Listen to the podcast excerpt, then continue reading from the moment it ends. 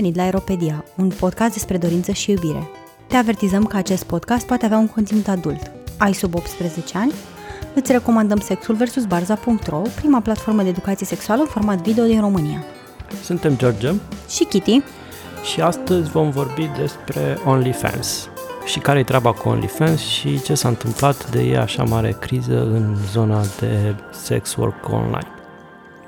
În cazul în care nu știați, uh, OnlyFans a luat drumul multor altor platforme de până acum și anume a pornit de la a permite uh, content explicit sexual uh, sau măcar de la a-l tolera pentru ca apoi uh, ulterior dându-și seama, seama că acesta prezintă o problemă pentru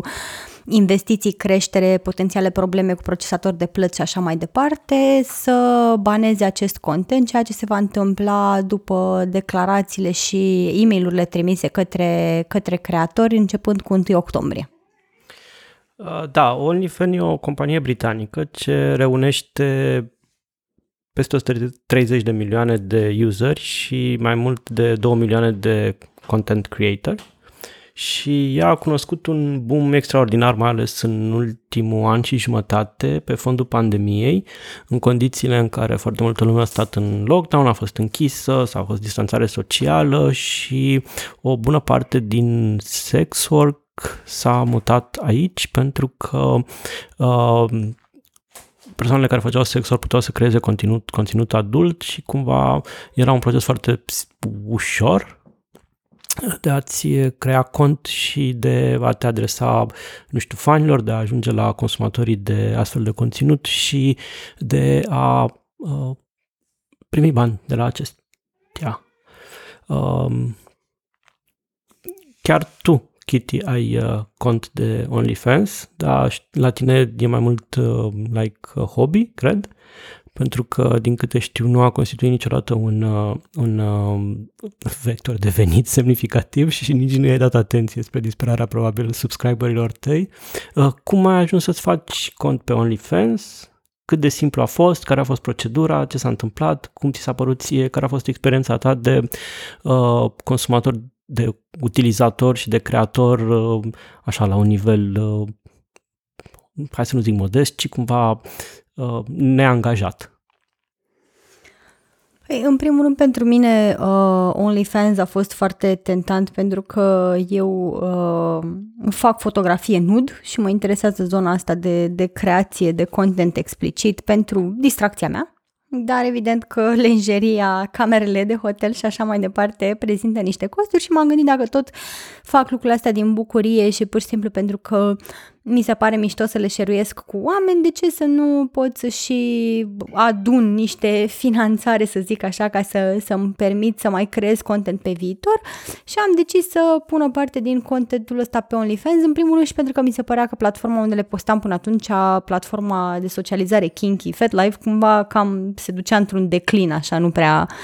E și declinul și am senzația că e o audiență cumva specializată, sunt oameni care se asumă într-un fel kinky,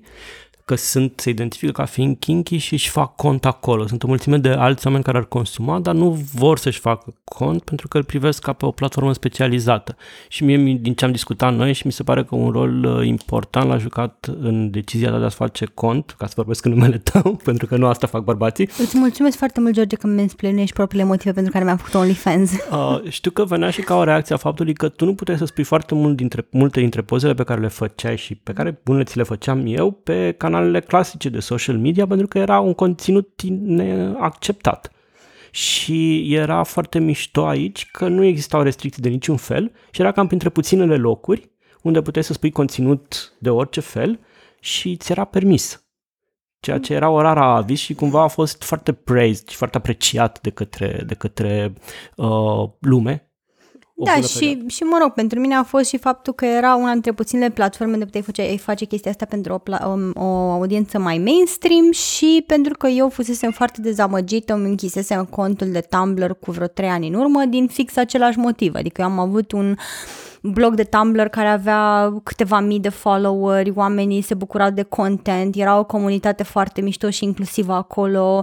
primeam o grămadă de comentarii faine, oameni care sugerau chestii, adică exista o discuție, un dialog ongoing și cumva la un moment dat um, Tumblr a luat o decizie similară, asta nu e prima platformă care, care merge în direcția asta, Tumblr a luat o decizie similară, um, a anunțat că nu va mai permite content explicit și nuditate, măcar OnlyFans-ul continuă să permită nuditate, deși asta nu-i va ajuta cu mult pe creatorii de content care aveau content mai explicit. Și m-am trezit că, practic, 90% din blogul meu a fost eradicat peste noapte, în ideea în care doar eu puteam să mai văd postările. Pentru mine a fost foarte dezamăgitor, în primul rând, pentru că era un proiect în care investisem foarte mult timp, era un proiect făcut din pasiune, era ca un fel de jurnal al meu în care eu postam viața, trăirile, chestiile care mi se întâmplau, călătoriile și așa mai departe. Oricum recunosc că și când am pornit pe OnlyFans, cumva am pornit și cred că s-a simțit chestia asta, am pornit mai dezamăgită și, și mai... cu teama asta că se poate întâmpla ceva similar, dovadă că, uite, s-a și întâmplat acum, cred că da. te feliciți că nu ai investit foarte mult efort, cum am văzut că alți prieteni de-ai noștri au făcut și mă, mă gândesc cu tristețe la uh, tot ce au muncit până acum să construiască da, audiență. E, e foarte deprimant când, când ai o comunitate în jurul tău și după aia te trezești deodată că ea se, se evaporă și trebuie practic să o iei de la zero să construiești altundeva. Noi avem și o pisică foarte nemulțumită, cred că de închiderea OnlyFans, deci va trebui să o eliberăm din cameră. Da, ca să facem faptele un pic mai clare, uh, joi, uh, joia trecută, în față de moment în care înregistrăm uh, uh,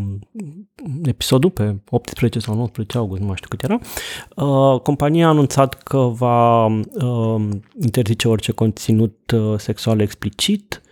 orice interacțiune sexuală explicită, adică nu vor mai putea apărea performeri care să, uh, nu știu, engage în acte sexuale, nu vor mai fi uh, permise organe genitale afișate explicit, uh, fluide și alte lucruri și așa mai departe. Uh, de la 1 octombrie. Uh, motivând că este este o decizie care vine ca urmare a presiunii procesatorilor de plăți, adică mari jucători din piață, Visa și Mastercard, care uh, i-au forțat cumva să uh, renunțe la conținutul adult.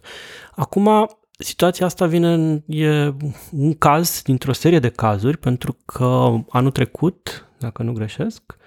uh, uh, Pornhub a păzit ceva similar Uh, respectiv uh, Visa și Mastercard au anunțat că nu mai permit plăți pe, pe Pornhub, de fapt pentru întreg uh, gigantul care deține Pornhub, YouPorn și o mulțime de alte site-uri. Practic, nu știu, cred că vreo 60-70% din pornul pe care îl consumați e de fapt de pe una dintre aceste platforme deținute de uh, gigantul respectiv și nu au mai prestat servicii de plată pentru ei în urma unor acuzații apărute în presă și cumva e un scenariu care se repete și în acest caz, unor acuzații apărute în presă, de data în cazul Pornhub în uh, The New York Times, uh, cu privire la o mulțime de cazuri de revenge porn pe care uh, compania nu le-a, n-a reușit să le rezolve și nici măcar s-a dovedit, nu a fost interesată să le rezolve, n-a, n-a dezvoltat mecanismele care să preîntâmpine abuzul în, pe platformă. Departe de a plânge de milă uh, uh, pe, uh, lui Pornhub și deținătorului Pornhub și în bună măsură decizia este meritată. În momentul de față, dacă vrei să-ți faci cont plătit pe Pornhub, uh, nu mai poți, nu poți face decât cu transfer bancar direct și nu mai știu, mai o formă de, de plată, dar în niciun caz cu cardul. Nu s-a revenit la decizia inițială. Uh, Partea proastă este că odată cu compania au de suferit și o mulțime de producători legitimi. Mă rog, asta e o chestie care s-a repetat și cu FetLife acum 2 ani. FetLife a pățit o mod, sau acum 3 ani, a pățit un mod similar în ideea în care tot procesatorii de plăți au venit și au zis că nu mai pot uh, nu vor mai permite uh, plata către FetLife și atunci FetLife a rămas într-o situație similară în care a trebuit să-și găsească, să-și facă, oamenii puteau să-și mai facă uh, cont plătit doar prin uh, transfer bancar. Da, în cazul de față pentru OnlyFans, decizia OnlyFans, decizia vine după o serie de articole apărute pe BBC de data aceasta, OnlyFans fiind o companie deținută de o companie britanică, uh, care a dezvăluit uh, că sunt uh, multe cazuri de performări minori pe platformă, pe care compania nici nu a fost interesată să le uh, preîntâmpine și nici nu a luat măsuri uh, suficiente în momentul în care acestea au fost dezvăluite. Uh, departe, departe de a uh, nu știu, considera ca, că aceste situații sunt, uh, nu știu, neglijabile sau sunt uh, de trecut cu vederea, ele sunt foarte grave și trebuie rezolvate, numai că, în opinia noastră, cred că și tu ești de acord aici cu mine, niciodată rezolvarea n-ar trebui să uh, lovească în toți uh, producătorii în toți, adică nu purjolești toate ogoarele doar ca să, uh, ca să omori, uh, nu niște știu, habar, ierburi. da, niște, niște ierburi din, uh, dintr-un colț, poate mai mare, poate periculoase, ale, nu știu, ogorului respectiv. Adică, nu știu, făceam, făceam o analogie și uh, sper să nu fie considerată o analogie excesiv de forțată. Da, eram la Brașov în weekend și era foarte, foarte mare aglomerație în piața sfatului. Și mă gândeam, ok, în piața sfatului pot să fie cel puțin doi hoți de buzunare sau trei hoți de buzunare. Faptul că cineva e host de buzunare, că, nu știu, care loc un furt, e un fapt reprobabil și aici vreau să-mi fie scuzată comparația cu, nu știu, abuzul, uh, uh, exploatarea copiilor, pentru că nu e comparabil, dar uh, mecanismul cumva îl văd ca fiind același. Ai niște cazuri de furturi din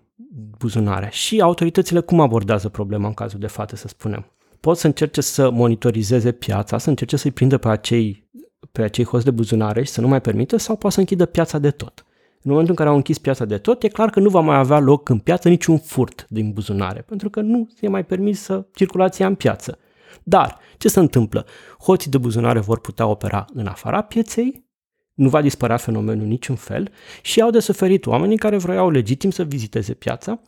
vor suferi afacerile din jurul pieței, că nu mai e fluxul de oameni și așa mai departe, și toată lumea are de suferit, dar autoritățile ce au făcut? Au rezolvat problema furturilor din buzunare, pentru că au închis cu totul piața.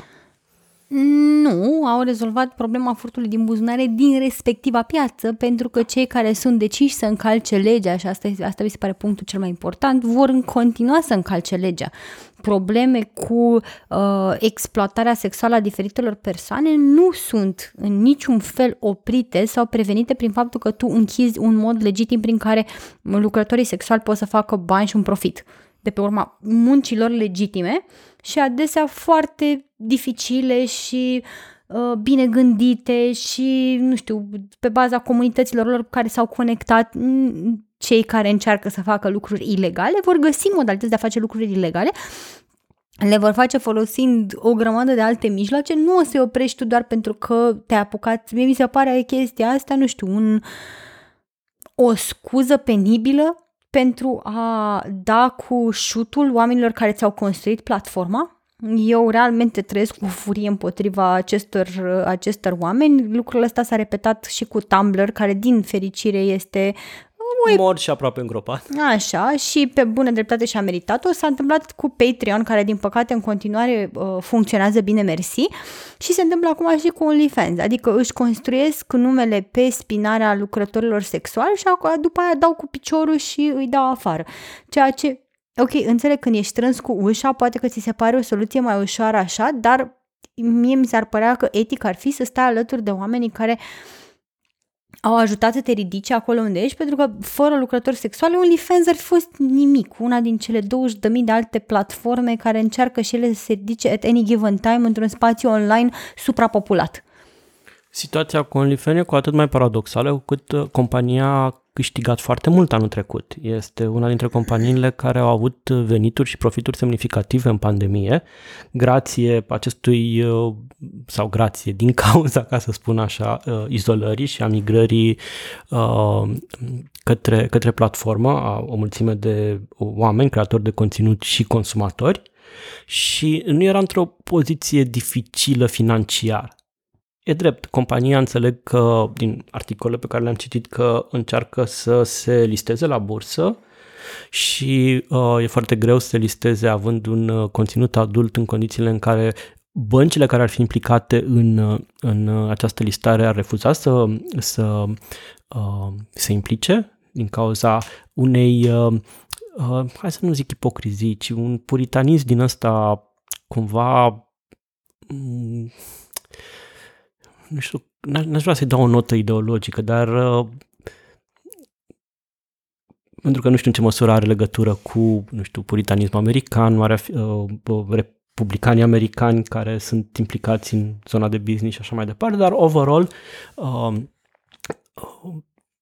există o, o aversiune către tot ce înseamnă uh, sex, sex work, pornografie în, în, în zona de business. În același timp, uh, compania care deține OnlyFans a încercat să atragă investitori în uh, ultima jumătate de an, înțeleg, și acest lucru a fost extrem de dificil în condițiile în care, din nou, nu aveau acel aer de respectabilitate pe care și l-ar fi dorit investitorii și uh, uh, nu, au, nu au obținut uh, finanțări. Și uh, da, iată că iau această măsură care mie personal mi se pare într-un fel, nu-mi dau seama cum o vor depăși, dar uh, da, poate mă înșel. Bine, mie nu-mi dau seama cum își imaginează că vor căpăta acest aer de respectabilitate pentru că ajunseseră să fie la fel cum și Tumblr era, adică cumva Patreon-ul cumva a reușit să se mențină cât de cât mai um, echilibrat, dar OnlyFans și cu Tumblr erau ultra cunoscute ca comunități care erau în principal axate către um, content explicit și le doresc cât se poate de sincer să fie morți și îngropați până la finalul 2022. Uh, sper să aleagă praful de toate veniturile lor Mm, problema este că uh, din punctul meu de vedere, efectiv au mușcat mâna care nu numai că i-a hrănit, ci efectiv i-a crescut de la zero și lucrul ăsta, unul la mână, ajunge să descurajeze o întreagă industrie pe care, nu știu, de pe mine m-am testat, de exemplu, foarte tare pentru că am intrat pe FetLife, unde erau o grămadă de oameni care erau foarte nemulțumiți pentru că erau o mulțime de tipe care își postau conturile de OnlyFans și nu mai postau poze 100% explicite, ci te îndrumau către contul lor de OnlyFans și erau toți foarte ofensați că de ce trebuie să plătească pentru content explicit sexual, pentru că ei de fapt nu vreau să plătească pentru chestiile astea. Și acum celebrau foarte tare uh, căderea uh, contentului explicit de pe OnlyFans, că mamă ce bine în sfârșit, uite, ha ha ha Problema este că nu se întâmplă ceea ce cred că își imaginează ei și anume că toate aceste producătoare sau toți acești producători de content se duc înapoi pe platformele free, ci că îi descurajează. Eu mă simt descurajat. Nu mai vine să mă mai apuc Și chiar dacă niciunde. se duc pe platformele free, era o sursă de venit pentru alți oameni care au fost unii dintre ei puternic loviți în, de condițiile economice din pandemie. Nu, dar ideea e că, în primul rând, nu obții ceea ce crezi, adică noi toți consumăm content sexual, dacă ne imaginăm, dacă vreunul dintre voi, nu știu, poate declară public că nu consumă content sexual, ok, fine for Ai, you. Bă, că îl, de, îl downloadezi gratuit de pe net, nu de asta să ai torenții. Da, dar ideea este că oamenii care produc content sexual, ca să producă chestii de calitate sau chestii care chiar să le reflecte pasiunea și dorința, au nevoie de ceva mijloace de trai, adică nu pot să-mi plătesc uh, din nefericire până, când, până acum nu am descoperit modalitatea de a trimite la el niște nuduri ca să-mi plătesc facturile, uh, îi descurajează pe o grămadă de oameni care poate altfel ar fi fost dispuși și ar fi consimțit de bunăvoie și de plăcere să producă astfel de content și lovește în lucrători sexuali care uh, au fost foarte dezavantajați din punct de vedere economic în perioada asta, pentru că pandemia a lovit în foarte multă lume. Este o grămadă de oameni care au scris mărturii pe uh, Instagram, am văzut o grămadă de mărturii pe FetLife, oameni care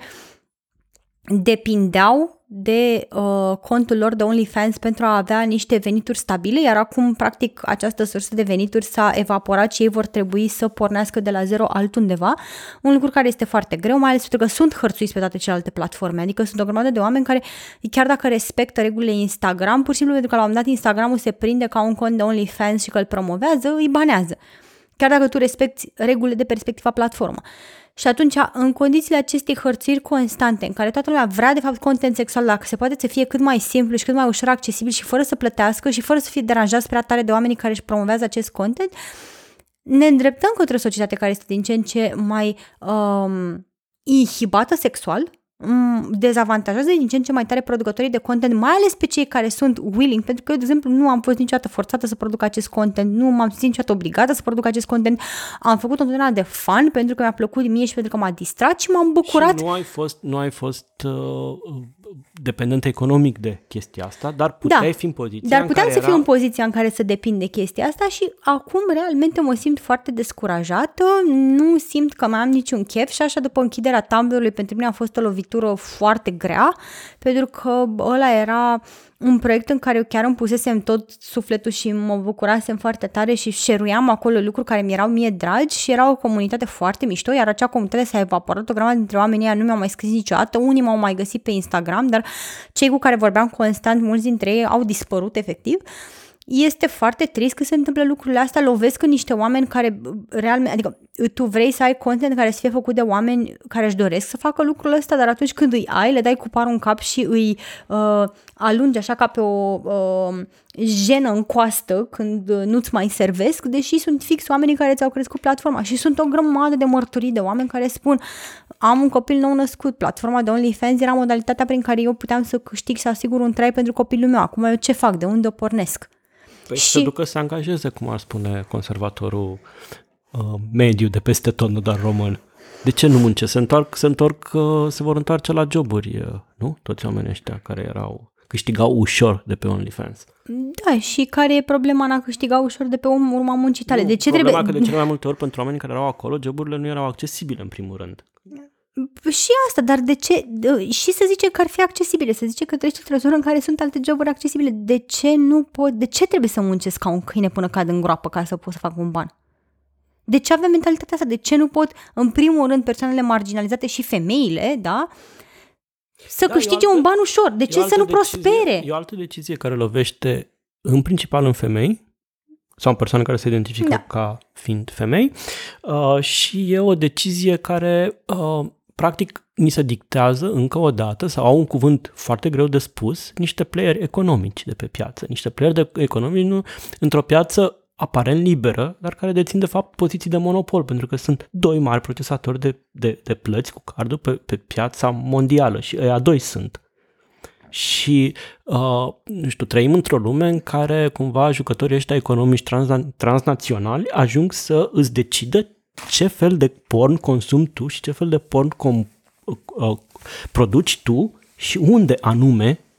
îți este permis să-l, să-l, să-l pui. Cumva mi se pare foarte fain așa când vorbesc cu diversi oameni că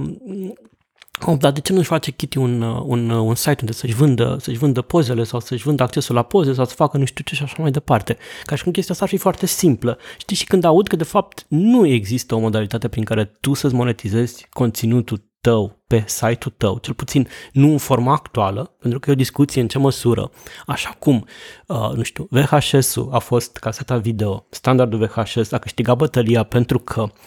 uh,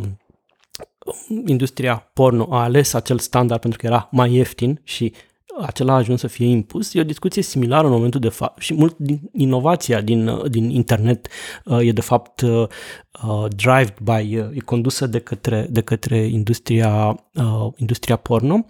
În ce măsură chestia asta se discută, ascultam niște podcasturi în, în direcția asta, în ce măsură nu va avea darul să mai pună încă o piatră la uh, temelia utilizării, ca să zic așa, a criptomonedelor și uh, chestia asta să convingă tot mai mulți oameni să se ducă spre criptomonede, fie ca să producă și să încaseze în criptomonedă, fie să plătească în felul ăsta. Uh, și eu văzusem o grămadă de oameni care dădeau acest sfat că pentru a te, a te rupe de, de acest ciclu vicios poți să mergi către criptomonede și să, să uh,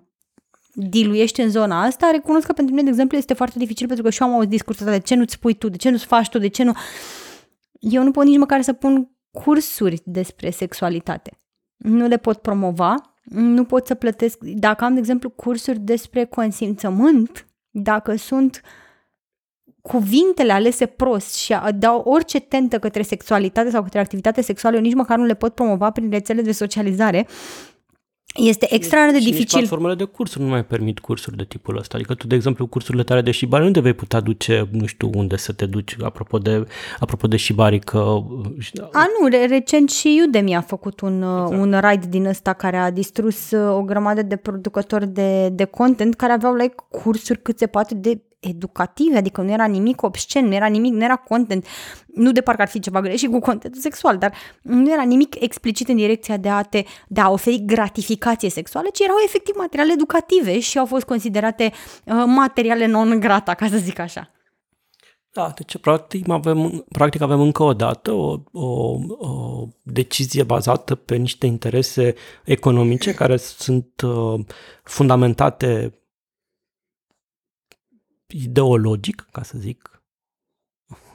Mie realmente mi se pare că trebuie să existe o fundamentare ideologică, în primul rând pentru că ținând cont că piața de procesatori de, pieți, de, de plăți este practic un monopol, da? For all intents and purposes, nu e ca și cum cineva poate să vină să-i detroneze pe oamenii ăștia, da?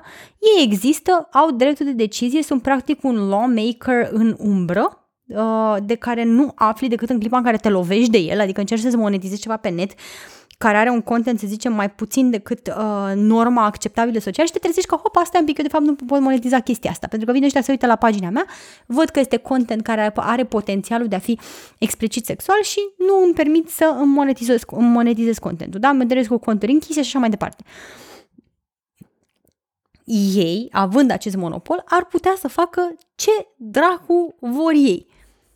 Like, cine o să vină să le zică procesatorilor de plăți, bă, nene, stai un pic, tu de ce lași, să, lași oamenii să monetizeze content sexual?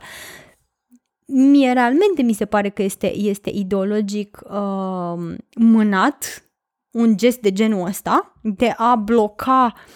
uh, plățile un, către, către site-uri care au conținut explicit uh, și știm foarte bine că există în principal în zona conservatoare foarte mulți oameni care uh, deși sunt consumatori de content sexual, la fel ca tot restul, uh, pur și simplu nu ar prefera ca lucrurile astea să se facă, nu știu, cât mai în uh, negura internetului, probabil pentru că au, nu știu, imaginez uh, o rușine pe care o proiectează asupra altora legate de propriile lor uh, dorințe sexuale. Bine, povestea are și o componentă politică și tot din SUA se trage, odată cu SESTA FOSTA, când uh, o serie de măsuri uh, legislative menite să uh, preîntâmpine traficul de persoane, uh, au lovit practic aproape orice activitate pe internet, în măsura în care pentru prima dată în istorie, de când există internetul, uh, platformele care erau user-generated deveneau dintr-o dată responsabile dacă pe uh, uh, platform dacă ele ajungeau să găzduiască uh, content uh, legat de traficul de persoane. Ceea ce practic le obligă să cenzureze foarte mult, pentru că dacă până acum eu doar sunt un uh, cadru, ofer un cadru ca oamenii să posteze ce vor ei, ok, și da, am niște reguli pe care încerc să le respect în măsura în care mi se par mie relevante, Asta îmi permite totuși o, o libertate destul de mare și permite libertatea userilor de a se exprima în condițiile date, da?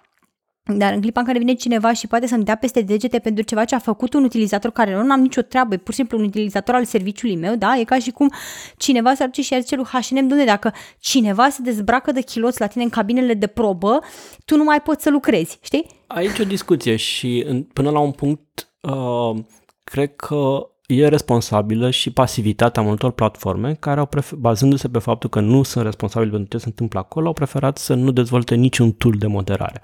în direcția asta. Adică, uh, că tot vorbeam de Pornhub. Pornhub e un jucător foarte necinstit și a făcut mult mai mult rău industriei decât a făcut, a făcut bine. Deși și la, în Pornhub, de exemplu, puteai să fii utilizator, uh, content creator, puteai să încasezi bani de pe canalul tău din, din uh, uh, subscripțiile pe care le eventual le, le primeai și așa mai departe. Dar uh, au preferat să nu dezvolte pentru că au preferat să crească în momentul în care a intrat în vigoare legea respectivă, în SUA, a lovit în toate platformele și majoritatea dintre ele au preferat din nou să nu dezvolte tool de moderare și de filtrarea conținutului, ci să interzică zone întregi de conținut. Ce s-a întâmplat cu Tumblr, ce s-a întâmplat cu Craigslist, care a, a, a închis toată zona de uh, classified uh, personale, de, nu știu, uh, e o chestie care era de la începutul internetului, de când, de când a apărut internetul erau, nu știu, servicii de dating și mai știu eu ce, de, de, de, inclusiv de sex work. Și au pierdut, au pierdut uh, nu știu, 90 și ceva la sută dintre oamenii care erau prezenți acolo erau oameni care făceau chestia asta nu ca urmare a traficului de persoane, făceau ca, făceau ca o formă uh, liberă aleasă, mă rog, în măsura în care îți alegi liber o astfel de activitate în capitalism, dar overall erau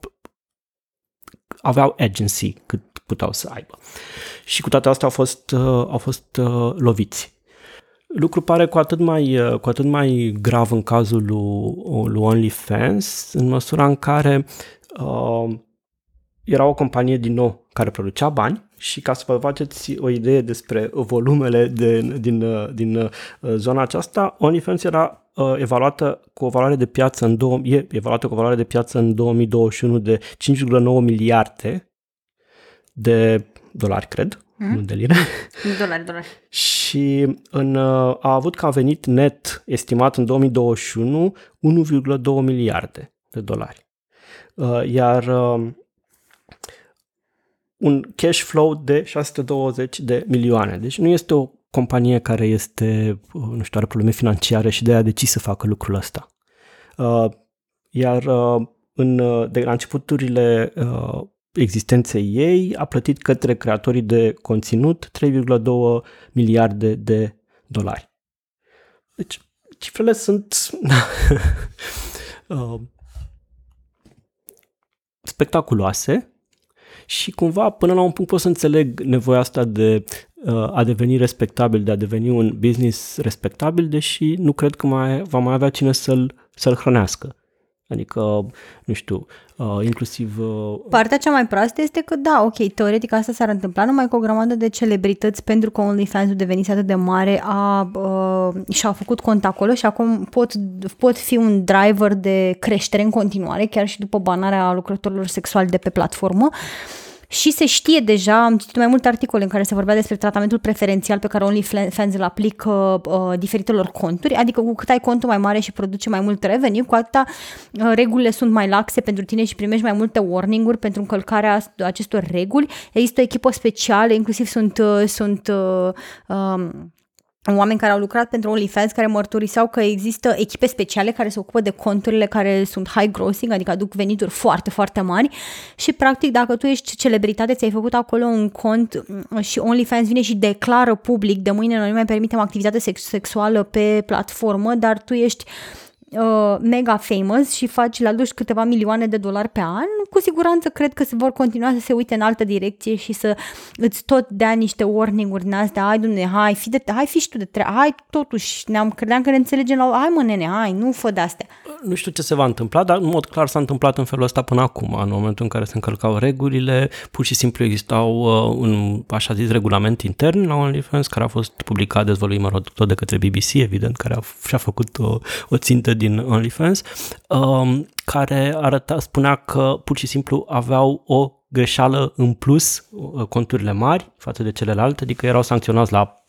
a patra greșeală, nu la a treia greșeală ca celelalte și oricum se încerca totdeauna o negociere directă cu creatorul de conținut, ceea ce tu, Kitty, ca, fiind, ca un creator mic de conținut, nu ai fi beneficiat de serviciul ăsta, ca să zic așa. Da, și mă rog, acum sunt foarte multe discuții în online despre uh, următoarea platformă în către care se pot îndrepta lucrătorii sexuali. Din câte am înțeles, dar nu vreau să dau numele pentru că nu știu cât de safe este, dar din câte am înțeles există inclusiv uh, o platformă care ar fi condusă de sex workers și menținută de sex workers. Deci acolo cumva poți să tragi speranța că poate nu va fi chiar atât de rău. Uh, dar nu știu, trebuie să investighez mai multe pe tema asta, numai că tot ce vă pot spune este că toate aceste eșuări repetate în a-ți putea menține un cont al tău și un pic de stabilitate dezamăgesc, întristează. Eu știu sigur că nu m-am mai dus către nimic cu atâta entuziasm cum am fost pe Tumblr, uh, nu știu, ceva din sparcul meu și din dorința mea de a șerui s-a pierdut, tocmai pentru că am pierdut atât de mult cu acel Tumblr. Uh, eu am încercat să invităm și o prietenă care e un creator de conținut pe OnlyFans destul de activ și mm, n-a refuzat invitația cumva scârbită de tot ce se întâmplă și mi-a spus că pot să o citesc cu răspunsul pe care mi l-a dat, dă dracu. Așa, și alte câteva înjurături nereproductibile nici, nici pe, pe, în podcastul nostru uh, cu, cu limbaj explicit, uh, însă ne-a mai spus că erau niște bani care veneau de acolo, dar că nu era sursa ei principală de venit, din cel puțin în cazul ei nu e o lovitură așa de mare. Și cred că în general în, pe, pentru performării din România, nu știu câți dintre, eu n-am văzut conturi foarte mari în România care să, mm-hmm. să te gândești că generau uh, like uh, o principala sursă de venit. Nu știu, mm. poate, poate greșesc. Da, dar în, în continuare aici e vorba despre, nu mi se pare, nea, adică oricum asta e o problemă pentru foarte multă lume, la nivel global, pentru că OnlyFans era o platformă la nivel global și oricum mi se pare foarte trist pentru că pierdem noi, ca și culturi, um, în zona asta de sexualitate pierdem foarte mult atunci când creatorii de content original și divers uh, pleacă își iau bagajele și pleacă acasă, în primul rând pierdem exact acei oameni care fac asta din pasiune și ajung să fie foarte scârbiți de mediul în care se învârt, de faptul că sunt tratați tot timpul ca paria, deși sunt producători de venit, așa că joacă după regulile capitalismului și cu toate astea nu par să își poată menține conturile și creațiile într-un singur loc mai mult de câțiva ani. Da, și în această notă tristă, pentru că e un episod trist la care nu avem, nu avem soluții, doar ne-am reunit aici cu Kitty înainte să plece să fugă la mare, să distreze din nou. De unde nu o să pun niciun fel de nud, pentru că lumea, unde, nu lumea, mai unde. nu mai am, nu mai, nu mai unde. Uh, da, deci ne-am întâlnit să ne plângem un pic despre ce crudă soarta, ce rea e soarta și că, uite, cum progresismul ăsta care uh, uh, invadează tot, de fapt, este practic tot mai uh, uh, înghesuit pe la colțuri și ostracizat și limitat în exprimare, în realitate, pentru că bătăliile le se pare că le câștigă altcineva în momentul de față, cel puțin deocamdată, ceea ce e foarte trist. Deci da, un episod trist la sfârșit de vară. Și sperăm să uh, Uh, ne adunăm la următorul cu, cu vești, uh, vești mai bune și cu, nu știu, cu subiecte mai uh, înviorătoare. Da, avem, avem pregătim unul despre Trisăm pe care nu l-am uitat, am făcut și un apel la un moment dat pe, pe uh, contul nostru de Instagram, care încă funcționează, nu l-au banat, uh, în ciuda contentului. Uh, da, vrem să facem unul despre Trisăm și uh, îi ținem minte pe toți cei care ne-au răspuns întrebărilor și o să-i abordăm, deci nu, nu, nu v-am uitat și până atunci ați fost alături de noi, George și Kitty, la Aeropedia.